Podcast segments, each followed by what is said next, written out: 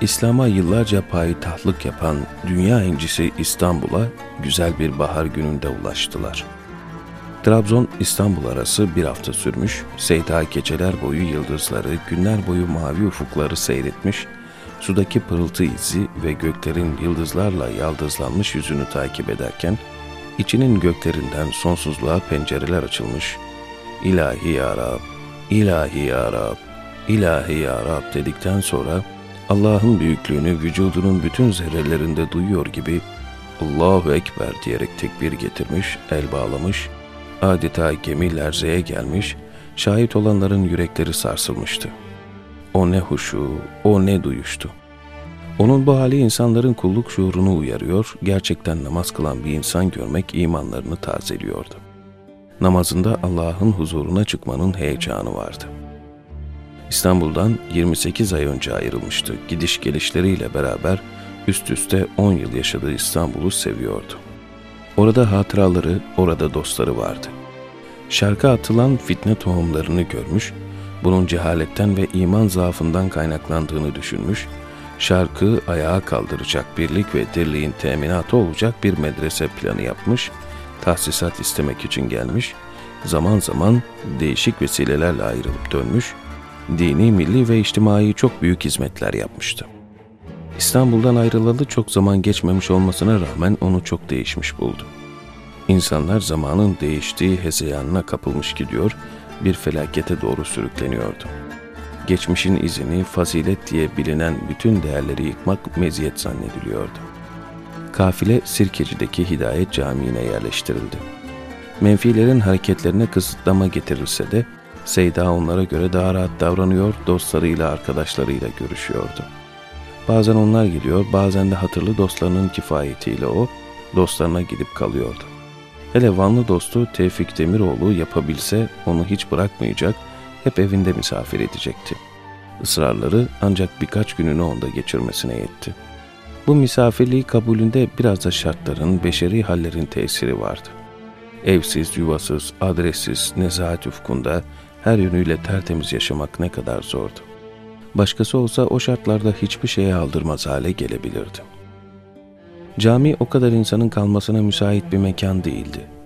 Artık camiler kimileri için dört duvardan farklı mekanlar olarak görülüyor da değildi. İbadet kimin umurundaydı?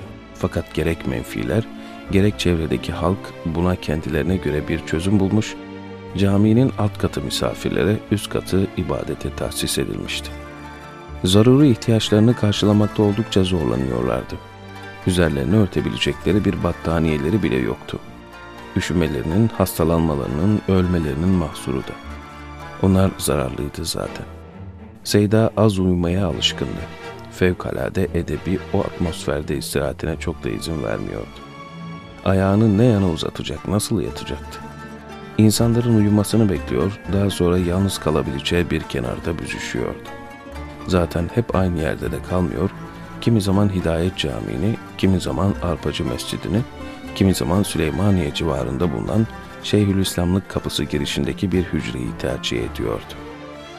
Sokakların halini, insanların çehresini gören Seyda, bir gün Darül Hikmet-i İslamiye binasının akıbetini sordu. Kalbinde oraya karşı ciddi bir alaka vardı. Orada Musa Kazım efendilerle, Akiflerle beraber olmuştu meşihat dairesi ne haldedir diye sordu. Aldığı cevaba inanmak istemiyordu. Ruhu titredi, kalbi ürperdi, fikri sarsıldı, ağladı, ağladı.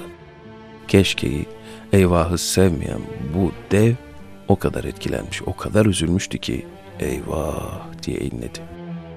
Dünya sanki başına yıkılmış gibi bir ruh hali yaşıyor, bu yükü, bu elemi taşımakta zorlanıyordu.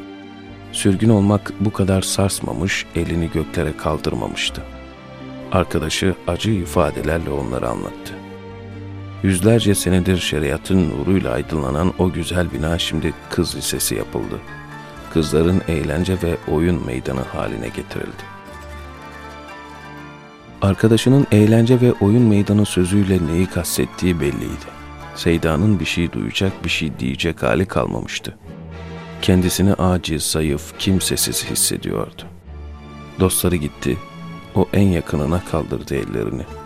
İslam'ın haremgahında olanlara içi yanıyordu. Yüreğindeki ateşle inledi, ağladı, yalvardı. Kalbi paramparçaydı. Edebin anlatıldığı mekanlar günaha zemin olmuş, içinde öz evladı tutuşmuştu. Duasına selefin büyüklerini ve yüreği yanan insanları da davet etti. Adeta bir manevi dua halkası oluştu. Çok defa yaptığı gibi Abdülkadir Geylani Hazretlerinden de medet istedi. Sanki eliyle göklere çıkmak istiyor, yürek sızısı yürekleri parçalıyor, kerem sahibinden medet umuyordu. Onları ve olanları şanı yüce olan görüyordu. Elini indiremedi duadan. Nasıl indirebilirdi ki? Kendi isteğinin ve iradesinin dışında bir taleple görev yapmış olsa da, esaretten sonraki milli mücadele günlerinin teselli pınarıydı meşihat.